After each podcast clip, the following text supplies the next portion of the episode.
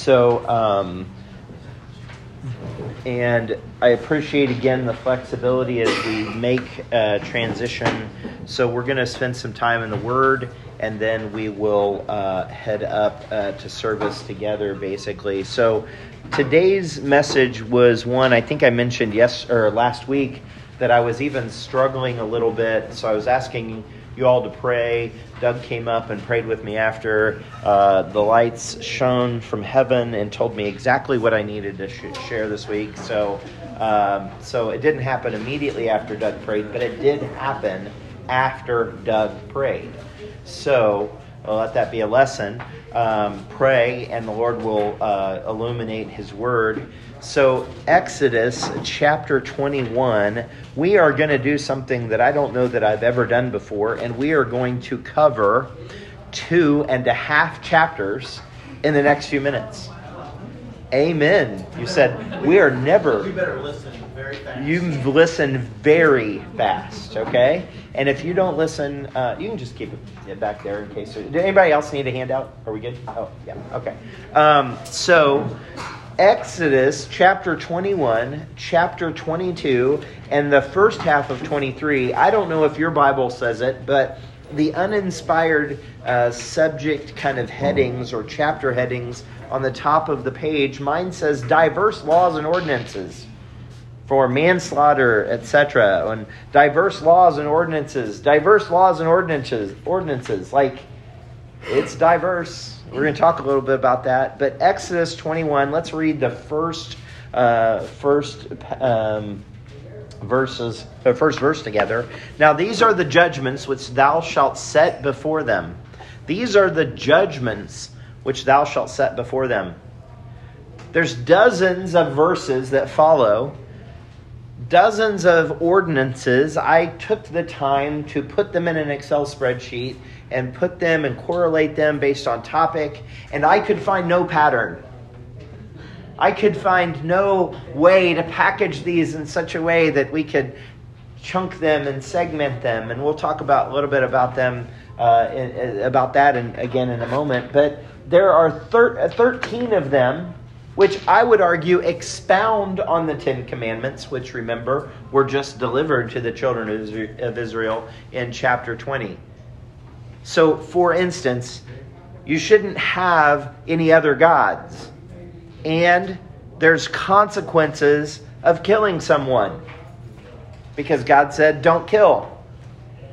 Three of them are relational to slaves or strangers. And it's interesting because they were just both. They were just slaves just a few months before. They were strangers in a strange land just before. Look at Exodus 22. So I would encourage you to have scripture open. We're going to be flipping back and forth. I'll be grabbing some verses. You might want to make a note in your in your Bible or on your page. Thou shalt 22 uh, verse 21. Thou shalt neither vex a stranger nor oppress him. Why? For ye were strangers in the land of Egypt. I mean, don't forget that just a few months ago, they were beating your backside. Don't vex a stranger. Presume that the Lord has brought them into your path for a reason, so don't vex them. Don't oppress them. Also, one of the things we need to see kind of foundationally here under the situation is a judgment does not equal a law. Okay? So, doctrinally, we're in a process where the Lord is developing, it's transitioning, He's transitioning the delivery of the law. Okay? So, the commandments, these judgments, we're going to see, well, we will reference at some point, we'll actually see more direction in the book of Exodus how to construct the temple, or I'm sorry, the tabernacle, the order, the things associated with that. If we were to continue our study into Leviticus, Numbers, and Deuteronomy, we'd see very specific guidance on a lot of different things, including how to deal with like boils in the flesh, right? How to deal with uh, issues of uncleanness. We deal with issues of how to do sacrifice and when to do sacrifice. Like the law is This is the very beginning of this whole big umbrella called the law. But these two and a half chapters are not law per se, they are judgments. Okay? And the part of the reason I know this is 421 times this Hebrew word is used, this word judgment is used, and only twice is it translated as the word law in your King James Bible. The overwhelming number of times, it's around judgment. It's around the ability to, if you will, discern. I've got to use English substitutions of words, so just kind of bear with me. I'm trying to uh, communicate, trying to uh, teach a principle here. Even the word principle is kind of is along these lines, right? So it's judgments. Now, some of these things you say, well, they sound like a law, like don't oppress a stranger, don't vex them, don't kill people, and if somebody kills them, they will be stoned but there's still technically a judgment, and we'll explain more, okay? Excuse me. The use of the word law in the King James Bible up to this point is actually fairly limited. Most of the time, it refers to a son in law, a daughter in law, a father in law, a mother in law, which is interesting because it's saying that there is a law that supersedes the law, that when you marry someone, there is an extended relationship that we associate with law. I am not sure that my mother in law has really any legal rights associated with me. But we refer to her, or at least I do, as my mother in law, right? Like, she probably has some sort of legal access to standing to our estate if we were both killed and we didn't have heirs. Or maybe she would have some legal standing with respect to our kids if they were minors in the same kind of situation. But generally speaking, my mother in law, I'm not bound to in the law. But yet it's a term we use, right? Because we were we have this legal Michelle and I have a legal uh, agreement, which uh, she made me sign a prenup, by the way, which is just ridiculous. I mean, what's up with that? That is not true. She, we both brought nothing into the marriage that was worth legal time over. But it, most of it, it refers to. Look at these verses. Um, well, or at least hear them out. I have them. There's only three times prior to this that law is actually something that we might associate with the law. Exodus 12:49 one law shall be unto him that is homeborn, and unto the stranger that sojourneth among you. So God is actually dabbling again revealing this concept of a law that's coming exodus 13 9 and it shall be for a sign unto thee upon the land that the lord's law may be in thy mouth again this is not necessarily that it's every jot and tittle of the law that is recorded but we're starting to see it play out exodus 16 4 that i may prove them whether they will walk in my law in my precepts, in my judgments, in my ordinances, or no. It's not until we get to Exodus 24, which is a couple of chapters away, the Lord said unto Moses, I will give thee tables of stone and a law and commandments that I have written. So these sundry, these diverse laws that are recorded, yes, they're kind of like part of the law, but they're also kind of not part of the law. Now, I'm not trying to soften what God reports here. What I'm trying to do is I'm trying to take it and apply it outside of the structure of the law because they apply to us today. Okay? That's the that's the the the constructive argument that I'm trying to make. If it's just law, it doesn't uh, doesn't apply to us. Okay? But these these concepts, interestingly, this is one of the directions I started down. These two and a half chapters set the basis for a Judeo Christian country's law system. It's really interesting. It's an interesting study if you want to if you want to jump into it. But judgments doesn't equal law. Okay?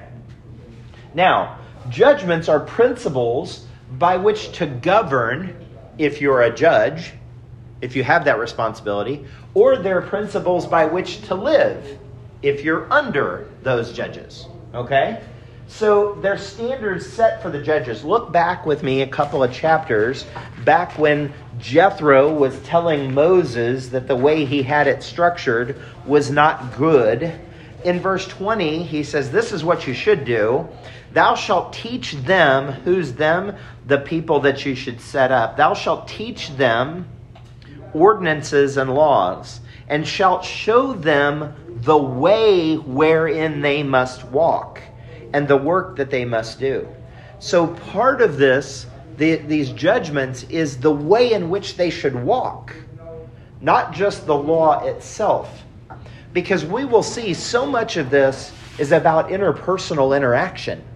It's not just about who is right and who is wrong when you go into the courthouse under a lawsuit. Okay? A lot of it is how you interact with your neighbor. Okay? All right, Exodus 18:22. 1822 and let them judge the people at all seasons and it shall be that every great matter they shall bring unto thee moses but every small matter they shall judge. So it shall be easier for thyself and they shall bear the burden with thee. So, when we were looking at this a few weeks ago, we saw that this was a good thing to empower people who had failed in ministry, but it was a good thing to empower them with judgments. So, right on the heels of that, the Ten Commandments are given, very broad, proving that no one can actually keep all ten of them. But then more laws, principles, judgments are laid. Why? They're, they set the standard for those judges to actually apply. But because they're not just delivered to the judges, they're delivered to everybody, so everybody knows the expectations. Right? If I said the rules of this place are you can only, I don't know, sit at a sit at a, a chair behind a table, okay? But I didn't actually provide you that. That was just the rule. Then when somebody walked in and they sat down in the back because they were late, and they were trying to not well, then they would be violating the law but didn't know it, right? Violating my rule. So God is delivering to Moses so Moses can deliver to the judges as well as to the people so they know how to interact. Okay? So let's continue. So, victory principle number one there are undeniable guidelines by which we must live. Undeniable guidelines by which we must live.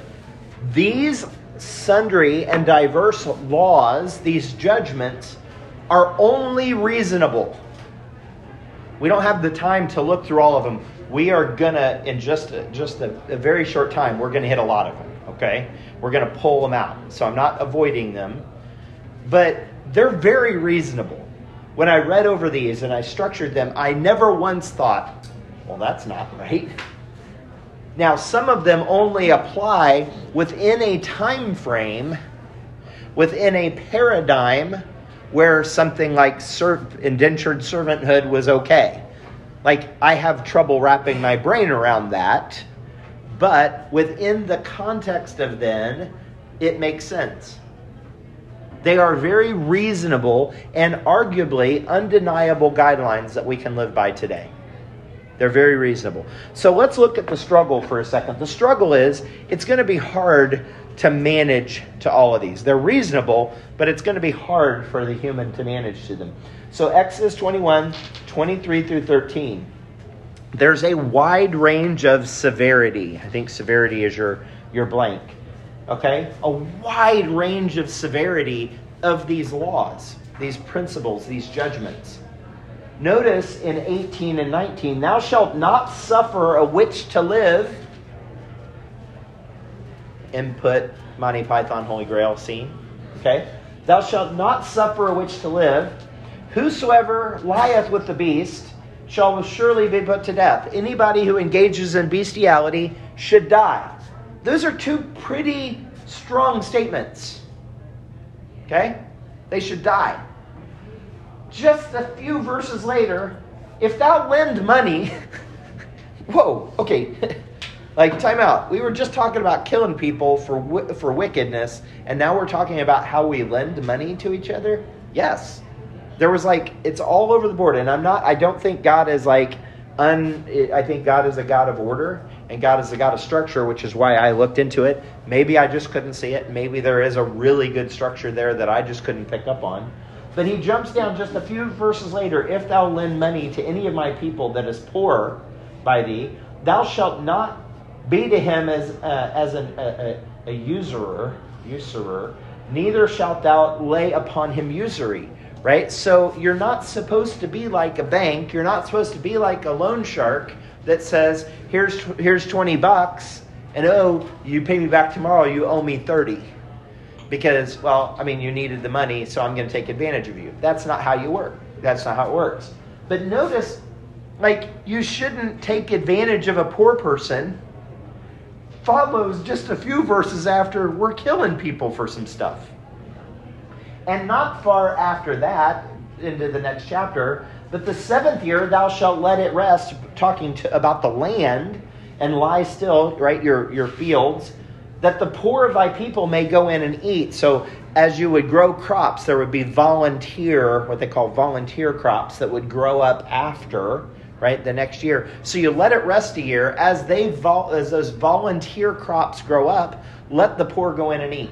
Like, pretty big difference between this and these concepts. Okay, so there, there's a they're they're pretty broad, pretty uh, wide range of severity. We'll also see that some are very specific. Very specific.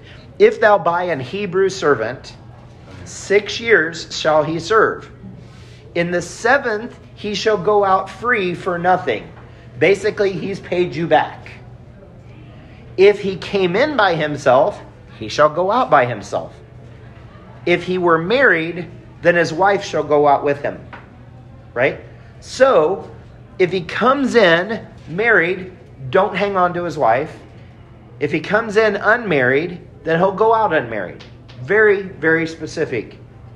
But some leave some room for judgment latitude. The opposite, I would argue, of, of, of uh, specific. Notice in Exodus 21 22, if men strive and hurt a woman with child. So Tim Renault and I are up here and we're getting into it. We're giving each other the business. We're fighting and a woman is up here that's pregnant and she gets hurt. Okay? Notice, a hurt a woman with child, so that her fruit depart from her, and yet no mischief follow, he shall surely be punished. So let's say I was the one that swung to hit Tim and I or kicked Tim and I kicked the, the pregnant woman. I would surely be punished according as the woman's husband would lay on me and he shall pay as the judges determine. So situations are different. It depends upon the severity, it depends upon the circumstances. In Exodus 21 36, or if it be known that the ox hath used to push in times past. So now this ox has has has done something to another animal, to another person, if it be known that the ox hath used, uh, hath pushed in the times past, his owner hath not kept him in, and his owner hath not kept him in, he shall surely pay ox for ox, and the dead shall be his own. So two oxes are walking, and we know one is kind of an unruly ox, and it pushes and somehow kills the other ox. The question becomes did we know that the one ox was unruly, or did this come out of left field? Well, well, something happened 15 years ago, but it's been pretty casual since then. So there's room for judgment. It's hard to determine, it's hard to say this is a law, a hard, fast law, because there's room for, for latitude. We also see if a man shall deliver unto his neighbor money or stuff to keep, and it be stolen out of that man's house, the man's house, if the thief be found, let him pay double. So the thief is responsible for paying double one to the person who had the stuff, in theory, and one to the person whose stuff it was that was loaned. I asked Doug to keep my non existent uh, sports car in his garage. Okay? So he's got, so it's a really cool car. What kind of car is it? Corvette. A Corvette. Doug is watching my Corvette. The Corvette is stolen from Doug's place. They find the robber. He's got to give Doug a Corvette and he's got to give me a Corvette. Uh, either give back or re- restore to me a Corvette, okay? Right? Wow. I mean, hey, come steal a Corvette. but if the thief be not found, then the master of the house shall be brought unto the judges. Wait a second. Why would we need to bring the master of the house? Why would we need to bring Doug before the judges? Well, maybe Doug's like, hey, hey, hey, Philip, Mitch parked his, his Corvette over here. Come over and steal it, and then we'll sell it and we'll split it. Okay? So now they bring the uh, Doug before the judges to see whether he had put his hand unto his neighbor's goods. Did Doug just steal from me? Because I trusted him and he took advantage of it. A lot of latitude. Like the situation totally is dependent upon how the judges see it, right? Are you tracking? There's some very specific. They're married when they come in, they're married when they go out. There's some the judges are going to have to apply some logic to it, right? Some are prophylactic, just means preventative in nature, okay? So in in the world I live in, we, we do some braces that we put on people. They're prophylactic. If you ever watch uh, football players, especially linemen, they almost all wear knee braces. Why? Because they've all had knee injuries? Not necessarily. They actually wear the knee braces to protect their knees from potential injury. Doesn't always work, but at least it reduces the risk of injury. They're prophylactic knee braces. Okay? Notice Exodus 22 1. If a man shall steal an ox or sheep or kill it or sell it, he shall restore five oxen for an ox and four sheep for a sheep. So, not only is that a judgment, it's a deterrent. Right? Hey, little Johnny, don't go stealing because if you can't pay for one ox, you can't pay for five. And if you don't, you don't have enough money for one sheep, how are you going to pay for four? Don't go, don't go uh, robbing.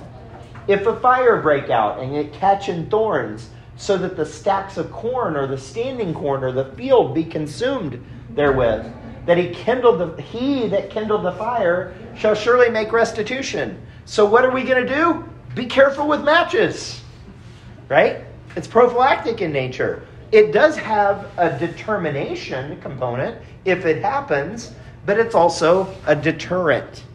Similarly, if a man shall open a pit, or if a man shall dig a pit and not cover it, or an axe or an ass fall therein, the owner of the pit shall make it good and give money unto the owner of them, the ass or the ox, and the dead beast shall be his. So he gets at least he gets burger out of it, right? He gets he gets a steak or two, uh, right? But the deal is, if I dig a pit and I don't adequately cover it, keep you or your animals from walking into my pit, it's my responsibility. Also a deterrent, prophylactic approach. Okay? You guys tracking? I know we're covering a lot. Some define responsibility. If a man borrow aught of his neighbor and he be hurt or it die, or I'm sorry, uh, borrow aught of his neighbor and it be hurt or die, like a horse or uh, an ox, the owner thereof not being not with it, the guy who borrowed it, he shall surely make it good. But if the owner thereof be with it, he shall not make it good. If it be a hired, hired thing, he came for his hire. So if I need Chris's ox to help plow my field, and I'm like, no, I know how to I know how to deal with ox. It's all good. And I'm walking with the ox, and now that I don't know what I'm doing, and the ox gets hurt, I'm responsible. Makes sense. But if Chris is like, no, man, I'm good. I've got you. You just give me some like a, a portion of the, the the the fruit of the field for the for the ox. Well, now that's a hireling thing. Chris, the owner of the ox, is with the ox So now I don't have to pay anything because he was with it, right? I mean, if I if I go to a rental place and I rent a backhoe and I break it, it's on me. If I hire a contractor to come to my house and do some work with a backhoe and they break it, it's on them. Like you can see the basis for just common sense morality. If if a man entice a maid that is not betrothed and lie with her, he shall surely endow her to be his wife. Proverbial shotgun wedding, right? If the father utterly refuse to give her unto him, he shall pay money according to the dowry of virgins. Like, I'm not sure I understand all of that, but very clear, and they define responsibility. Some create societal expectations. Societal, I think, is your is your blank. Societal expectations. This is interesting. It's kind of hard to say that this is a law. If thou meet thine enemy's ox or his ass going astray, thou shalt surely bring it back again to him, or bring it back to him again. If thou see the ass of him that hateth thee lying under his burden, and wouldest forbear to help them, thou shalt surely help with him. Like it's really interesting. The judgment is now I don't have the right to say, well, I'm just an innocent bystander. I actually have an obligation, a societal obligation, to help somebody. Oh, thine enemy, not just thy neighbor, thy brother, but even mine enemy, I have an obligation to help. The seventh year thou shalt let it rest and lie still. So this is back to that same passage about the, the land. And that the poor of thy people may eat, and what they leave, the beasts of the field shall eat. In like manner thou shalt deal with thy vineyard and with thy olive yard. So, you if you own land, you now have an obligation, a societal obligation. So be careful. Some of you, not just you all, I know I'm really not thinking, but there, there's this kind of movement in, in, in American Christianity, like not to take care of society, like not to pay your taxes. The country doesn't have the right to take my, there's actually not a constitutional right for tax right i don't i'm not obligated to take care of people i don't know the people aren't willing to work well actually scripture's pretty clear you have an obligation to even to your enemies. Now we can debate whether that's the right the, the right pathway of taxation but victory principle number two the lord has provided a structure by which to live. Embrace it. Don't kick against it. Now, if I'm walking down the street and my enemies, you know, um, you know, ox is under is literally collapsed under the weight of his burden, the Mitch Dobson, the human, the sinner in me is going to be like, deserves what he gets, right? I'm going to keep walking. But I've been called to live at a higher level. So I should embrace it. Embrace it. I'm not going to walk over and be like, stupid ox doesn't know what he's doing, and stupid owner put too much weight on him, and that was dumb.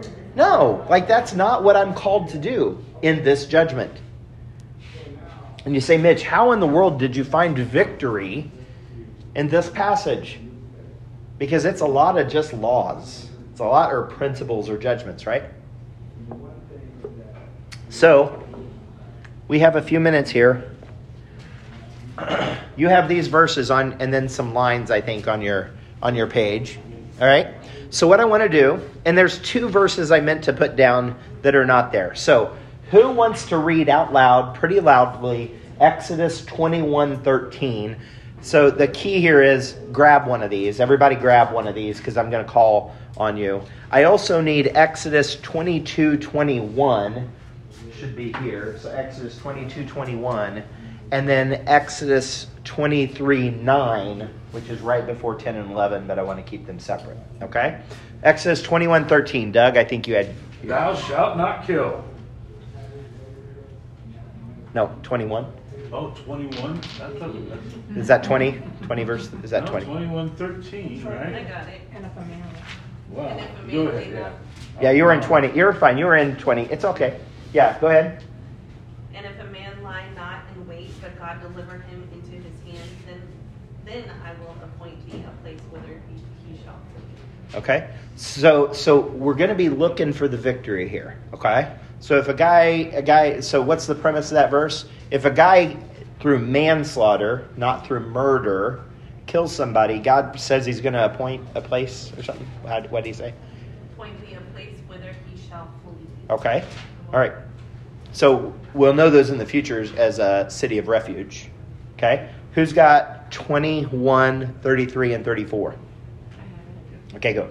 And if a man shall open a pit, or if a man shall dig a pit, and not cover it, and an ox or an ass fall therein, the owner of the pit shall make it good, and give money unto the owner of them, and the dead beast shall be his. Okay. So this guy owns some land. He digs a, digs a pit.